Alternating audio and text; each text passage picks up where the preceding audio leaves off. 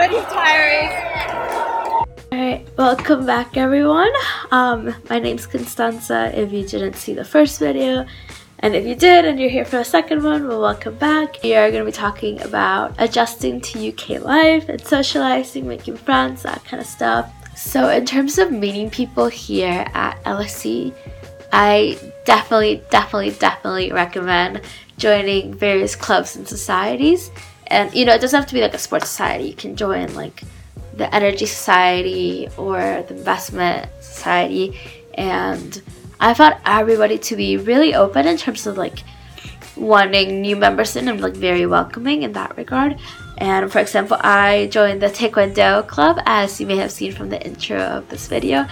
And to be honest, they have been some of my best friends here so far kind of like form a little family. And I'm in the club, but there are also some girls in my dorm that are in the club as well.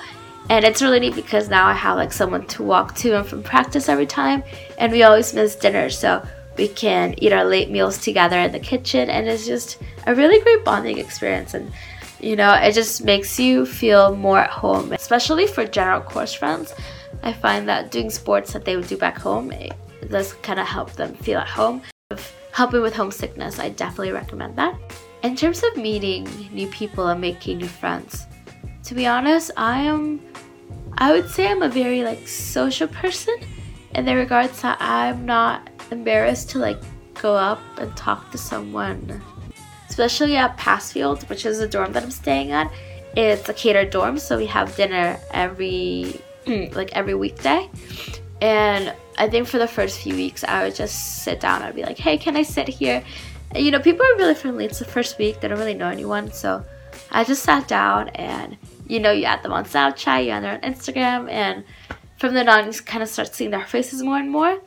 And you know, dinner time, everyone just bonds over dinner, especially getting close with people. I would say, at least for me, like from my personal experience, I found that during the time I'm in the kitchen, it's always a great place to just socialize with people, especially because like I cook my own meals. It's 30 minutes to see all these people walking like back and forth and it's just like a really nice small talk and you kind of catch up with each other's day. I'm actually making a blog post about, you know, just like culture shock in the LSE and the differences that I have found between the UK and the US. So if you want to check that out, it might be up already, it might not be. It depends by the time, like it depends on what time you're watching this video. To be honest, my biggest culture shock definitely, definitely the weather and just how cold it is and the fact that the sun sets at like 4 p.m. That's crazy. I don't I don't get it. In terms of settling in, I I would say I've settled in well. I, you know, I'm a pretty open person and London itself is just such an open society in regards to other places I've visited. So, you know, regardless of like what you're into, what sort of interests you have, where you're from, your cultural background, I would definitely, definitely say that there's like a group here in London for you. And what I think that's really neat about London is that, for example, in a lot of American universities, when you have a when you have a diverse group of people, um, they kind of tend to stick to their own like cultural ethnicities. So they, you know, the only people they hang out with are people of their same background. And I guess I would say like this.